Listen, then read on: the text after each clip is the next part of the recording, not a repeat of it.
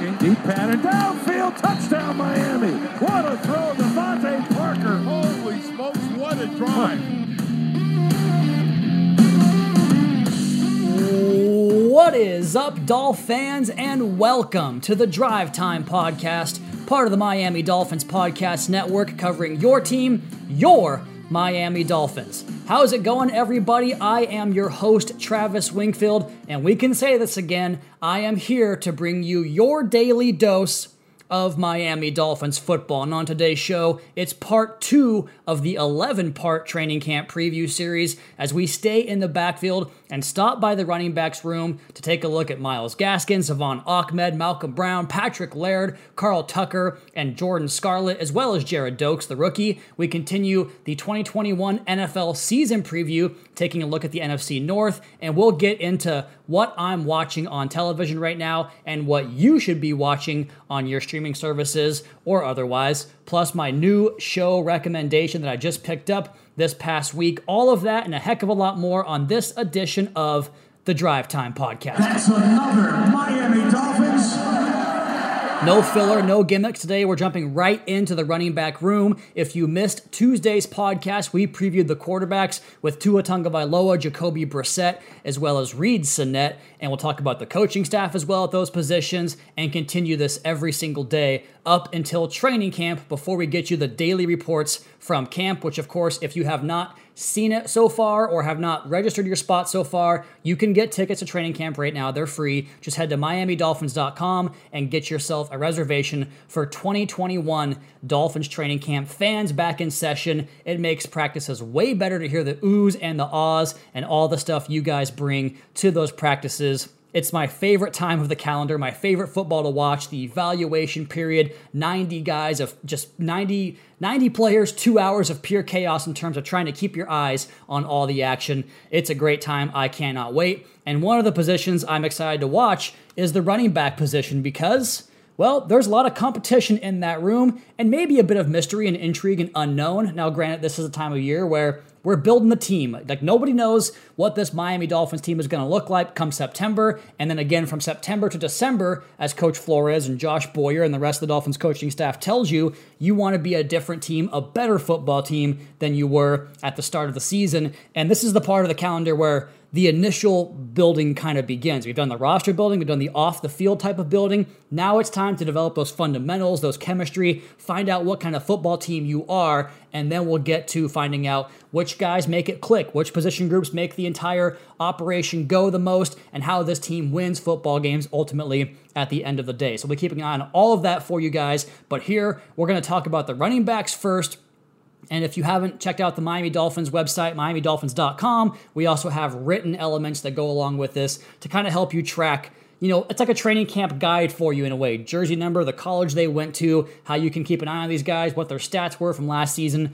all of that fun stuff. And we come into this year with some changeover in the running back room. Gerrid Doaks, the only draft pick at the position in the seventh round out of Cincinnati, he comes in. Carl Tucker was a full or a, a tight end slash H back slash little bit of everything in college. He's a fullback on your Dolphins roster. Can't wait to talk about this guy, undrafted free agent. We bring in Malcolm Brown from the Rams, another big physical, tough running back, and Jordan Scarlett, who was with the Lions last year after beginning his career with the Panthers. He also was uh, added to this roster in 2021. Some departures Matt Breida is up in Buffalo, and DeAndre Washington, who was acquired last year at the trade deadline, is still a free agent out there on the open market. The coaching staff, you guys know who it is. Coach Eric Studesville, who enters his fourth year with the Miami Dolphins and his first as co offensive coordinator. In addition to his new role, he still retains that position as running backs coach. And he's worked with running backs pretty much since I've been watching football. He was either a running backs coach or run game coordinator of some type all the way back to 1997 when he was with the Chicago Bears. He was the interim head coach of the Denver Broncos. And now, where this gets interesting is he was with the Broncos for a lot of those Mike Shanahan years, which, of course, was one of the principles of the zone running game, the I, I, should say, the innovators of the zone running game and really capitalizing on the old doesn't matter who the running back is in Denver, he's going to give you a thousand yards from Mike Anderson, Olandis Gary, uh, Clinton Portis got traded out the year after he had that big monster rookie season because they needed cornerback help and they got Champ Bailey for a running back and continued rushing for a thousand yards. So he was there for the Broncos in the height of all of that stuff with Mike Shanahan. He then got the interim job in 2010 and then reverted to a assistant head coach role after that with the Broncos all the way through 2017 before joining Miami in 2018.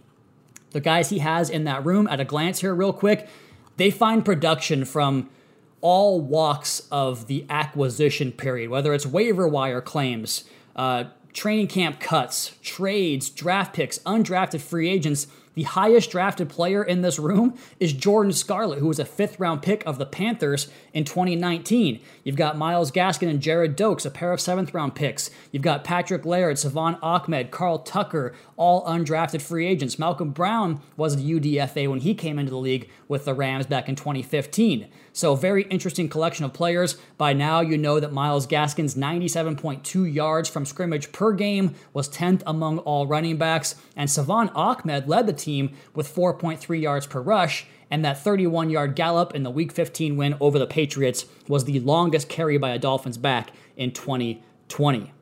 The intern, Patrick Laird, has been a mainstay on Miami's special teams unit the last couple of years. He was a big part of that blocked punt Andrew Van Ginkel had last year in the Chargers game, which set up a one yard touchdown plunge uh, from Salvon Ahmed in that game. So he made a big couple of big plays last year. Malcolm Brown, similar story, kind of carved his path as a UDFA up through special teams. We talked about Gerrid Doaks going in the seventh round. He's another one of these guys that's big and thick and powerful and can contribute in the passing game. Same deal with Jordan Scarlett. He's he's got some juice as well. And then Carl Tucker looks to make that switch from tight end to the fullback position. So taking a look at the cast and what we have here, I see a bunch of guys that can play all three downs. And so that gives you the option to really not allow the defense to focus and key on what one particular guy does well. So I look at some plays last season the Dolphins ran. And for instance, one of my favorite plays of the entire year was the screen pass in the Arizona game to Durham Smythe right down the pipe. They faked a screen, a little orbit screen to the outside, fake another screen on the swing pass to the left side, and then Smythe sneaks back inside down the tunnel and catches that thing and goes for about 20 yards or so in that Cardinals game to set up one of Miami's touchdowns in the first half of that game. But they it gives you the ability to threaten the defense because you can sit here and say we're going to get in let's just say 12 personnel whatever the example you want to use. We're going to get in 12 personnel and because of that because we're in that package it's going to cause the defense to react a certain way way y so to speak. And it might but it always helps when you have the pieces that force the defense to react that way. And that's to me guys that can play all three downs and be versatile. And you're not going to put a guy in the game and say they're running gap scheme right here because that guy only runs gap scheme. You have a mix of gap and zone, outside, inside, physical, finesse, passing game, screen game, pass pro. You get guys that can do it all. You're interchangeable that way, and that keeps your offensive playbook expanded and open to the fullest. So I think in a lot of ways, what you've done with this room this offseason is you've added that variety. I mean, after you know the midseason point last year when Jordan Howard was no longer with the club, the room did, I think, suffer a little bit from being a bit too one dimensional, and that your top two reliable guys in Ahmed and Gaskin, they're sub 200 pound back, so they didn't have that true hammer of the likes of a Malcolm Brown or a Gerrid Doaks, possibly, and what they offer purely from a size and explosive metric standpoint. Both those guys can jump out of a gym at 225 plus pounds. Brown, 225, Gerrid Doaks, 228. And then both Gaskin and Ahmed are, are, sub 200. But that doesn't mean they can't break tackles. We'll talk about that here in just a second. But in terms of pure physicality, you add that to the room with those two players as well as Jordan Scarlett. And talking about that screen, the reason I wanted to get into that was that the feature or the option of two back personnel sets. Remember 2018, going back to Eric Studesville's first year here in Miami? I was so happy with what I saw in terms of additions to the running game on, on the film in terms of the run scheme. Because first in 2016, it was almost exclusively outside zone. And granted, with Jay Ajayi and the way he ran that year and how he really made that season go, with the option of Ryan Tannehill and his play pass heavy offense and kind of playing from those tight end heavy sets and playing off the running game, it's his bread and butter. It worked for that team. And that was the word around kind of why he was traded Jay Ajayi just a year later because he wanted to stick to that bread and butter offense. And the idea was that bringing in different personnel would allow the attack to become more multiple, but it just didn't really take hold until Coach Studesville got here in 2018. Like I, I go back to the opener against the Titans that year, and there was some fun like fake toss, fullback dive stuff where Frank Gore is the up back taking carries and plodding ahead for eight, nine, ten yards just because of misdirection, kind of threw the defense into the wrong gap and freed up a certain gap for Frank Gore to push through, which he always hits the right gap for his entire life now at age 71. He's never missed a gap in his entire life. That's why he's one of the best running backs of all time. And some of those two back sets, you would get an Albert Wilson or a Jakeem Grant type, two guys that are still here. And now you've also got Jaylen Waddle who can do that. Robert Foster is a possible jet motion guy. Will Fuller, obviously.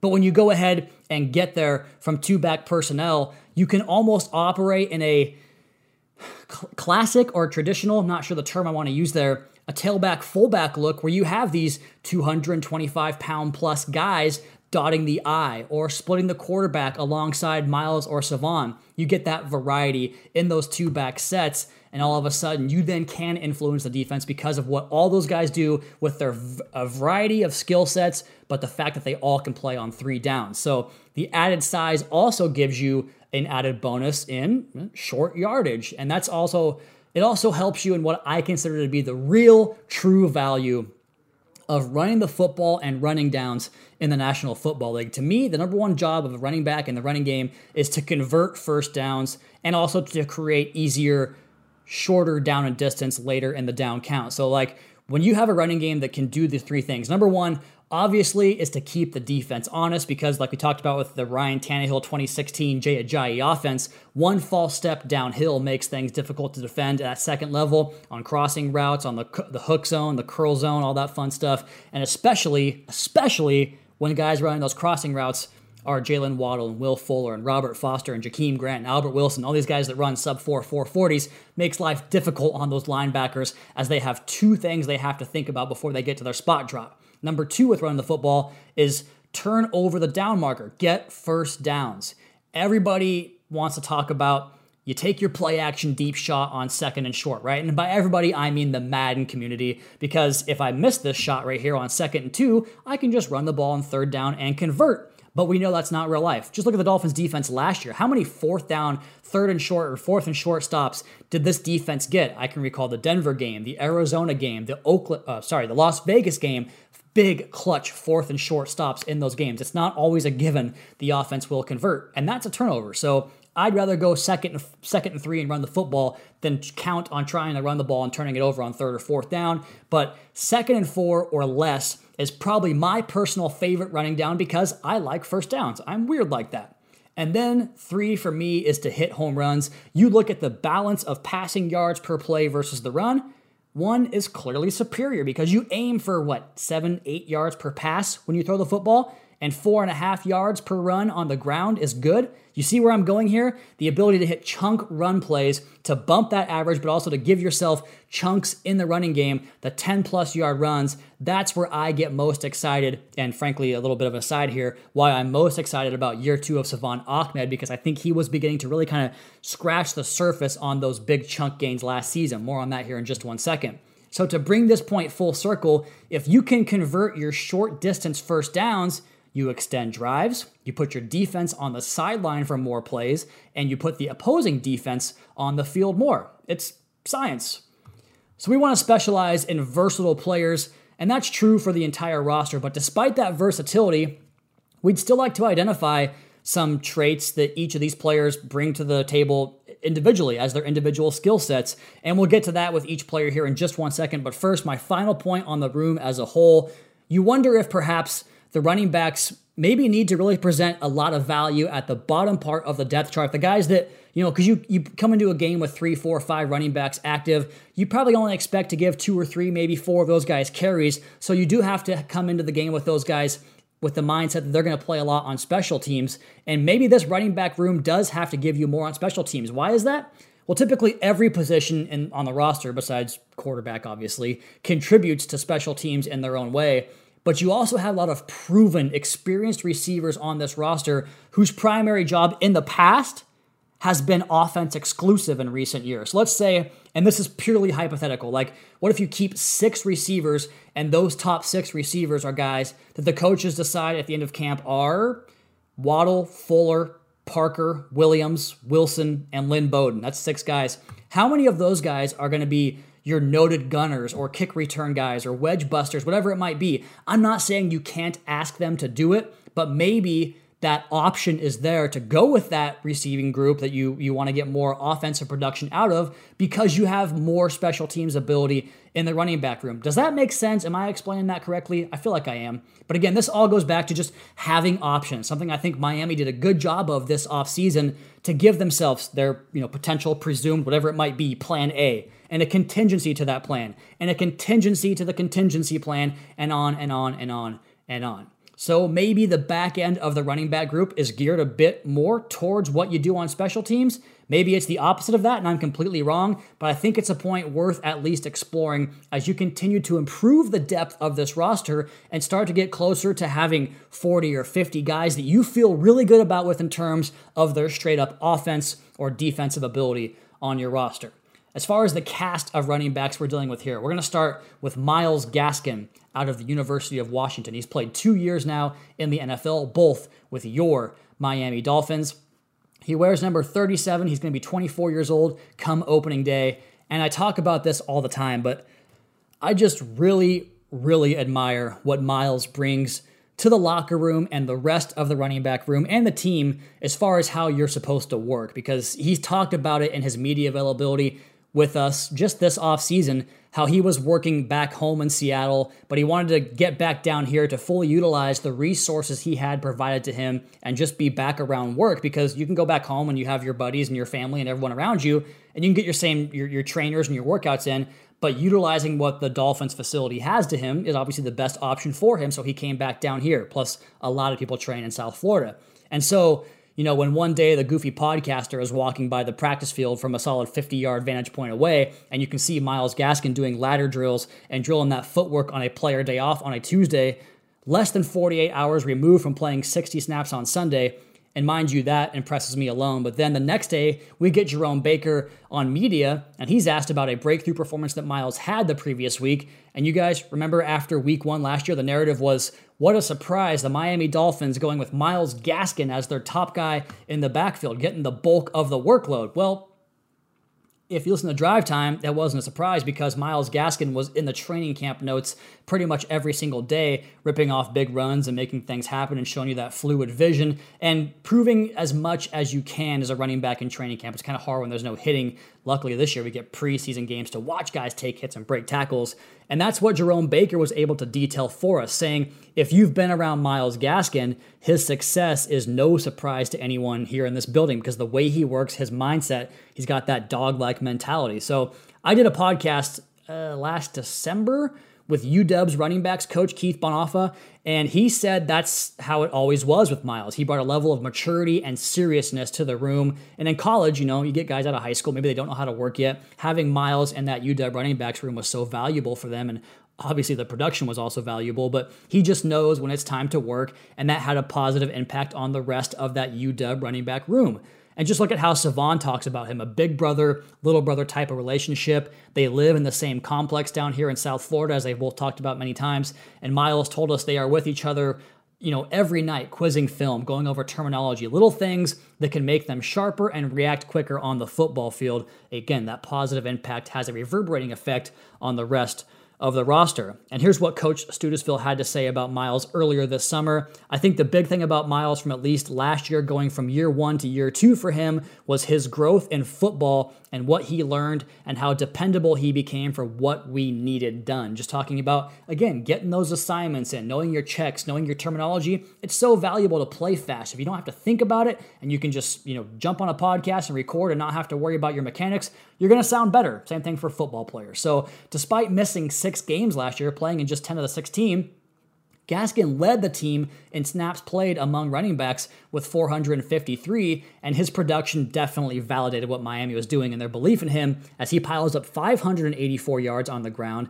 388 through the air, and five total touchdowns, averaging 5.3 yards per touch. He also forced 31 missed tackles per PFF, and averaged 2.54 yards after initial contact. Both those numbers led the Dolphins. His 97.2 yards from scrimmage were 10th among running backs. But how about this little nugget your boy found for you? Myles Gaskin forced 31 missed tackles last year per Pro Football Focus. That ranked tied for 19th in the NFL despite playing in just 10 games, and that mark equals a missed tackle forced every 4.58 carries. That's the exact same number for Minnesota's Dalvin Cook, who finished second in total missed tackles forced with 68, and he's been one of the best running backs in the NFL for a couple of years now, all pro candidate there in Dalvin Cook. He also, Myles, had at least one 10 yard run in all games but two that he played last year the Cincinnati game and the Buffalo game, where he had just seven carries in that game. And as for the tape, I see in Myles kind of something similar to what I discussed with Tua, in that the things that make him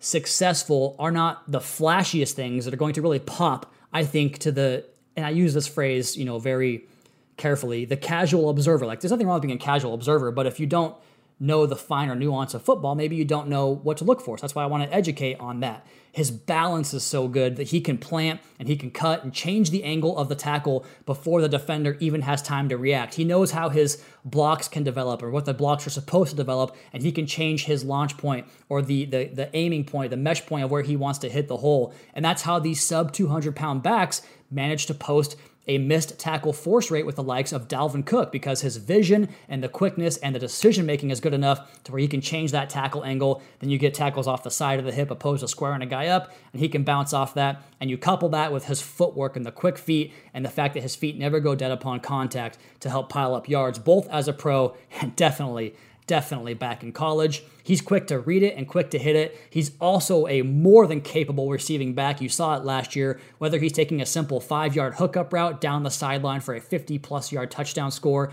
against the Raiders, or catching a screen pass and setting up blocks for a big chunk game, or turning on the Jets on a swing or a flare route to the outside. Myles Gaskin is your true three down type of back. And I, am excited to see what he does here in year number three. He's only gotten better so far. You have to imagine that's the trajectory for Myles Gaskin in year number three. Speaking of his UW teammate, Salvon Ahmed, number 26, one year of experience at UW as his college, and he's 22 years old on opening day. Young guy. Claimed off waivers in August from the 49ers and signed to the practice squad. Ahmed made his NFL debut in November. One week later, he makes his first career start, rushing for 85 yards in that win over the Chargers and that touchdown we mentioned.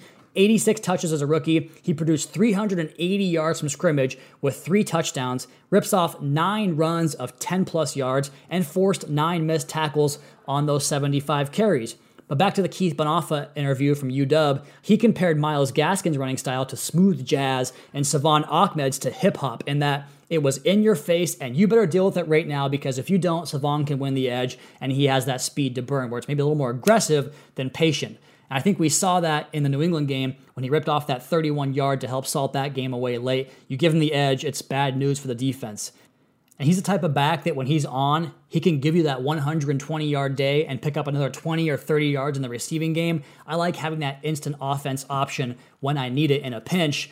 And his season high in missed forced tackles last year was, in fact, that New England game. He had four and he averaged 2.57 yards after initial contact, and his season number was 2.32 yards, so just a bit below what Myles registered last season. However, his 10 plus yard runs are often 15 or more yards. Five of his nine 10 plus yard runs went for more than 15 yards, so the chunk gains there for Salvon Ahmed. He also rushed for 18 first downs on 75 carries, a nice 24% first down rate.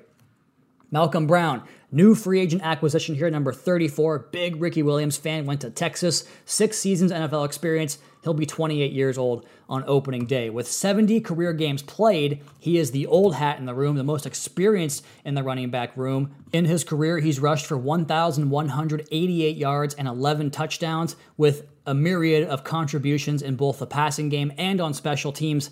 Per Pro Football Focus, Brown has yet to allow a sack in his career on 140 pass protection reps and has surrendered just three QB hits over that time. He has a career special teams, uh, seven career special teams tackles, I should say, with 631 reps in the game's third phase. And he also excels in short yardage. Last season, he converted six of his eight rushing attempts on third or fourth down and three or fewer yards to gain. So a big boon there to the Dolphins' short yardage offense. I love the fact that he was expanded more in the passing game last year with the Rams. He caught 25 of 34 targets, which is 75.3% for 175 yards, and 194 of those yards, so catching the ball behind the line, were after the catch, a focal point of the Rams screen game in that offense last season. So Malcolm Brown, I love the fact that he has great balance. He can really corner and get square to the line of scrimmage, which packs a punch and allows him to fall forward, which then gives you that conversion rate on the short yardage and picking up first downs and down around the goal line as well. And again, really added to his pass receiving arsenal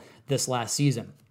Speaking of pass game gems, so to speak, Gerrid Doaks, number 23, rookie this year out of Cincinnati. He'll be 23 years old on opening day. He checks a lot of those boxes we talk about for a modern day running back in the passing game. 228 pounds, packs that punch, uses a strong lower body to run through tackles and protect his quarterback in pass protection. PFF charged Doaks with just one sack allowed in 130 career reps in college. As a receiver, he added 407 yards and four touchdowns just through the air last year with the Bearcats offense and didn't drop a single pass. He also averaged 14.4 yards per catch out of the backfield at Cincinnati last season. 14.4, that's like a downfield receiving threat number. Crazy good. And if you recall our draft coverage of the 2021 NFL draft, we talked a lot about Gerrid Doaks kind of earning the ire, the praise of his coaching staff there at Cincinnati because he had some injuries he fought through and he was able to keep his head down and just work through it and became a guy that rose from basically coming back from an injury to special teamer to kind of third down back to get the true bulk of the workload last season. And coach has really praised his ability to both work and get himself back into a position to be the top back on the roster once again. But the big time receiving focus there, the pass protection, and his workout numbers, I think really suggest that this guy could have some upside coming into the league. 228 pounds, explosive, thick build, 39.5 inch vertical, 120 inch broad jump. Those tested in the 96th and 84th percentile among running backs. Also benched 19 reps of 225 and ran a 4.57. So he's a physical back that can help bring the load. And again, that kind of fits the mold of what the Dolphins brought into the running back room this offseason with Doaks, with Brown, with Carl Tucker, and with Jordan Scarlett being the acquisitions this offseason. Speaking of Carl Tucker, he's next, number 31, rookie out of Alabama, 24 years old on opening day, and he began his college career at Chapel Hill with the Tar Heels, then transferred to Alabama as a sixth year senior, where he and the Crimson Tide captured a national championship last season. And during that six year college career, he played a little bit of everything some fullback, some H-back, some tight end, and special teams. He also talked in an interview with the Draft Network about not just his favorite aspect of his game, the physicality of it all, but the fact that he was a receiver in high school. And when he first kicked into tight end in college, he had no idea what he was doing. So he kind of learned on the fly, got better, and then took his talents to Alabama, so to speak, and went there and won a national championship. And you watched that tape with Bama last year, it is riddled with punishing, crushing blocks, showcasing that trait that he loves of his the most, the physicality. You look at the tape, he just wants to punish guys. He can bury them on their backs, he can open up uh, lanes, and he talked about his favorite part of the game was creating a big lane and then watching his back run right off of his back and then they show the defense their taillights. But this guy explodes into his blocks. He decleats guys with relative ease, at least in college, and he can do it working backside, play side, lead. He can seal. And he said again that his favorite thing was to seal those lanes and watch his back go through. And he also talked about his favorite parts of his game were his loyalty, his work ethic, and a guy that just does his job without asking questions. Said that he went to go play for Alabama because he wanted to get a piece of that winning culture and learn what it meant to be a champion. And when you watch the way he plays, by golly, did I just say that? But by gosh golly, did he reflect that mindset on the football field. And fundamentally, I, I thought he was just so sound in how he approached his blocks. He always kind of came to balance and gets his feet under him and explodes through the rep rather than lunging. And you might recall back in the 2012 Hard Knocks episode, Les Brown, who was a lacrosse convert trying to learn football and play tight end, was trying to learn how to explode into the blocks. And he also often would take a step and then reach, and that gets you off balance. That gets you kind of over your skis. I don't see that in Carl Tucker's game in college. He really steps into the block and just throws the punch as he comes through that initial step. Also in the backfield, Patrick Laird, number 32, has two seasons of NFL experience. He came from Cal. He'll be 26 on opening day. Made the team as an undrafted free agent back in 2019, and he has worn several hats, the intern himself. Despite just 23 touches last year, there were two plays that I thought were crucial in the Dolphins season that Patrick Laird was a big part of. Number one, a first down he converted against the Cardinals on a third and five pass play where he gets out into the flat, makes a guy miss, gets around the chains, and extends that drive to get three points on the board before halftime in a game that we won by three points. Plus, he also had a big first down on a third and six carry against the Patriots. Actually, got a chance to ask Coach Flores about that play, about going to a run situation there, right on the fringe of field goal range, and they had the right look. Tua got to it, and, and Larry took it through for a first down to extend that drive and get points on the board as well in a huge Week 15 win. In his two year career, Laird has six special teams tackles per pro football focus and 426 reps that he's played. Again, special teams, whether he's running down, throwing, you know, blowing up the wedge, or what used to be that wedge anyway, or just hitting his blocks or making big blocks on special teams. Both Coach Flores and Danny Crossman have praised the way this guy works, and that's how he's earned his way, his way into a role on this team the last two seasons. And we finish up here with Jordan Scarlett, number 28 it might take some getting used to say a different 28 out there this season. Two seasons in the NFL. He played his college ball at Florida. He'll be 25 come opening day. He's played in nine games. That was all as a rookie with the Panthers in 2019. Carried the ball just four times, but played 111 snaps on special teams. He's the highest drafted player in the room, the fifth round pick back in 2019. He rushed for 1,846 yards at Florida with 12 TDs and he also expla- or exhibited, I should say, exceptional contact balance with quick feet that remain active in traffic. So that's why he was able to burst through lines and burst through traffic and get big runs there at Florida. There just isn't a lot on him with regards to NFL tape, but in college, again, that contact balance and the quick active feet. He also works out with Tua this offseason, or has worked out with Tua and his trainer. So you've probably seen some videos of him. He's looking cut, looking ready to go. Excited to see what he looks like in training camp. Another one of these big body backs that I think was really missing from the equation last year. So enter Doaks, Brown, Scarlett, and let the chips fall where they may. That is your running back preview, also available on MiamiDolphins.com. So go check out the written piece up on the website. Give us some love there. Give us some love on social media. Also, be sure to subscribe to the podcast if you have not done so already on Apple, Spotify, wherever you get your podcast from. Up next, we're going to finish this podcast with our division by division preview, the 2021 NFL preview.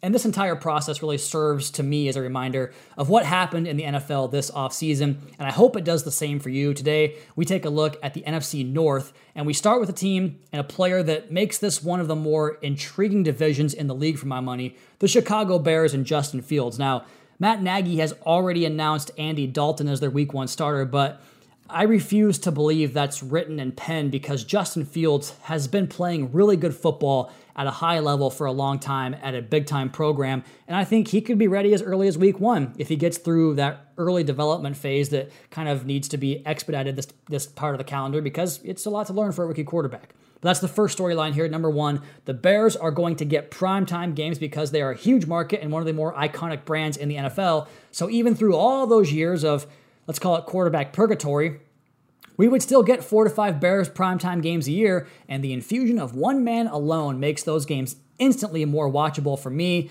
And this is where my real urge to see him play for week one checks in because I want to see those new look Rams versus the new look Bears, and that means Fields, not Andy Dalton for me.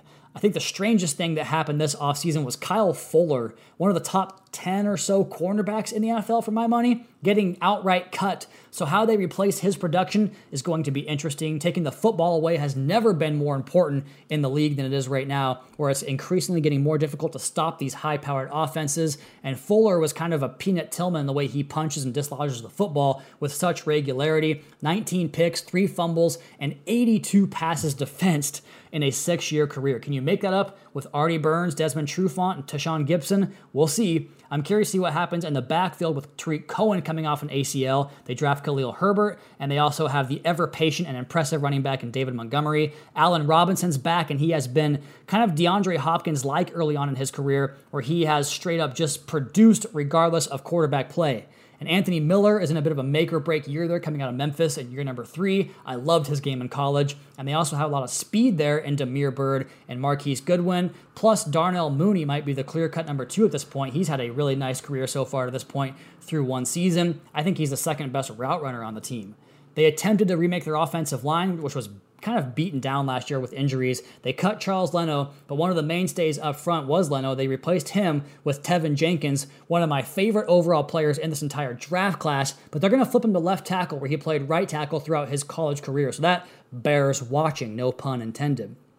I also really like James Daniels, the center out of Iowa a couple years ago. They got to get more consistent in opening lanes and turning guys early so Montgomery can see it and hit it that way accordingly, get that run game balance. Justin Fields should help when he enters the lineup too with the running game. Defensively, they're still pretty loaded. Akiem Hicks is among the most underrated players in the league. I love Eddie Goldman up front, and they play big ends to help maximize those edge rushes with Robert Quinn and Khalil Mack. I think Mack will bounce back this season. That's a Big story for this team that wants to create one on one matchups and let Mack do his thing. He just didn't quite win them with the same regularity we've become accustomed to over the years. But having Robert Quinn, I think, helps in that way too. Those explosive first steps of those guys can help with, you know, can kind of complement the big bodies they have on the defensive line.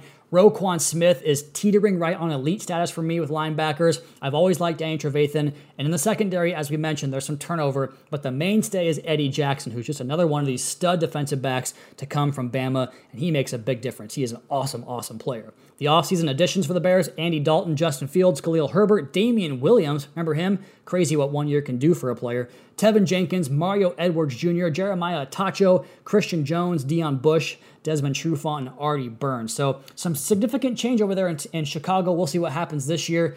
I think that they're going to have to win some games this year to keep on chugging along and see what happens as far as Fields' development. Up next is the defending division champs and NFC championship game participant, the Green Bay Packers. And I'm going to say this, then we'll move on. Is there anything more exhausting than Packers off-season quarterback drama? I mean, I remember despising the coverage of Brett Favre Watch for what seemed like five straight years. And granted, this is my fault for always having Colin Cowherd on when I'm home. Uh, mornings on the West Coast, afternoons here on the East Coast. But I swear Rodgers has been the B block story on that show every day for the last three months.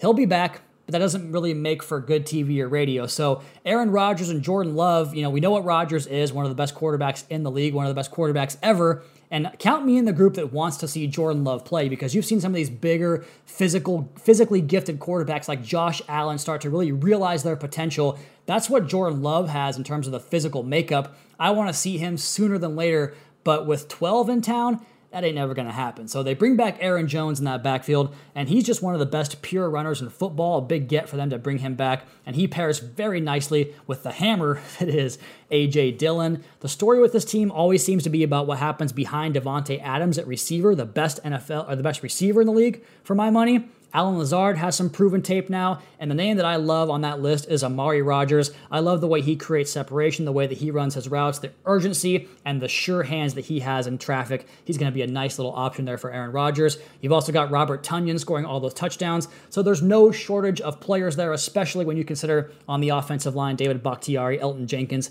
anchoring a line that has made some nice additions this offseason as well. The defense is led by Jaire Alexander, one of my favorite players to watch in the league, and they have remade their system in recent years, I mean, a couple years ago, to play more zone and kind of play bend but don't break and create takeaways. They play plenty of dime defense as well, six and seven defensive back packages. And that's where Jaire's at his best, creating havoc and creating takeaways. Adrian Amos comes over from the Bears a couple of years ago and gives them another solid safety alongside Darnell Savage. Also, am a fan of Kevin King, Eric Stokes, and Josh Jackson. Up front, Kenny Clark is underrated as they come, in my opinion. He holds the point, eats blocks, and creates chances for guys around him, kind of like Christian Wilkins does in a lot of ways. And rushers, Preston and Za'Darius Smith off the edge, and Rashan Gary, another bullet in the chamber. Man, that second level of that defense can really play. Their off season was mostly taking care of their own guys, a great strategy for a team who's won 13 games each of the last two years and made it all the way to the conference championship weekend and damn near won the thing last year not so much in 2019. But their offseason looks like this Blake Bortles, Kylin Hill, Amari Rodgers, Josh Myers, the rookie out of Ohio State on the offensive line, De'Vondre Campbell, the former Falcons linebacker, and Eric Stokes in the draft. The Minnesota Vikings, it starts in the same spot here as it does for the other two teams at the quarterback position. Kirk Cousins gets the big deal as an unrestricted free agent back in 2018, gets another extension with the Vikings, and now Minnesota drafts a possible heir apparent you remember this team was among the most loaded rosters back when they brought Cousins in, and it was thought that the quarterback will push them over the top. They've only made the playoffs once in those three years, and they got a big upset win over the Saints in that playoffs, but that was it. you expect more than one playoff win with that roster they had. So how long is that leash there? Does Kellen Mond get special packages? Is he a threat to win the job? I'm really excited to see what happens there at the quarterback position in Minnesota. Now on the other side, Mike Zimmer is one of the defensive masterminds of our generation, but last year's Vikings defense was a bit of a struggle. The worst he's ever overseen from a yardage allowed standpoint. And that's just not going to happen again. A big reason why, for my money, they were young in the secondary, and that's tough to overcome. But their big offseason get was possibly a solve for that in Patrick Peterson. And maybe he can recapture the old form that he had there with Mike Zimmer, but I'll be curious to see if he can as he's now 30 years of age. And, you know, it's kind of a young man's game, a mid 20s game, especially at that cornerback position. But back on offense, Dalvin Cook, man, this guy, he is elite. The best running back in the league for my money, him and Alvin Kamara. A guy that the offense truly can run through, but they have to have him healthy for that to happen. And Justin Jefferson, man, you lose Stefon Diggs and you don't see a drop off there. That's ridiculous to talk about. Just Jefferson's pure competitiveness of what he brings to the table. He is that dude. Plus, Adam Thielen just continues to quietly cook up DBs with great route running and another ho hum 1,000 yard season. Well, it was 925 in 15 games, but you get it. Irv Smith is a big factor here for me. Too, is, did, did, they can they still go too tight without Kyle Rudolph because they ran so many packages out of 12 personnel last year? Who's going to be that second tight end? And can Irv Smith take the reins as the true tight end number one? They completely remade their offensive line, and I love it. Christian Darrisaw is awesome. Uh, getting Mason Cole in a trade and they draft Wyatt Davis out of Ohio State. And they already had a couple of nice pieces in place there in Garrett Bradbury and Brian O'Neill. But I like this the most as far as their offseason, the way they're able to reshape the offensive line. Defensively, you get back Danielle Hunter, that's the biggest boon, and Dalvin Tomlinson, a huge addition on the inside to go along with some linebackers that can flat out play and move. Eric Kendricks is so good. I love his game. Always have a modern day linebacker. Anthony Barr still gets the job done playing forward, and Chazz Surratt is a nice piece there out of UNC. We'll see how he develops in that defense. Their offseason, Kellen Mond, uh, Ihmir Smith Marsette, Christian Darrisaw, Mason Cole, Wyatt Davis, mostly draft picks. Dalvin Tomlinson, a big free agent, and Patrick Peterson as well. Uh, Patrick Jones, the Pittsburgh defensive end uh, from the University of Pittsburgh, I should say, is there. Chazz Surratt, Nick Vigil, and then Patrick Peterson in the defensive secondary.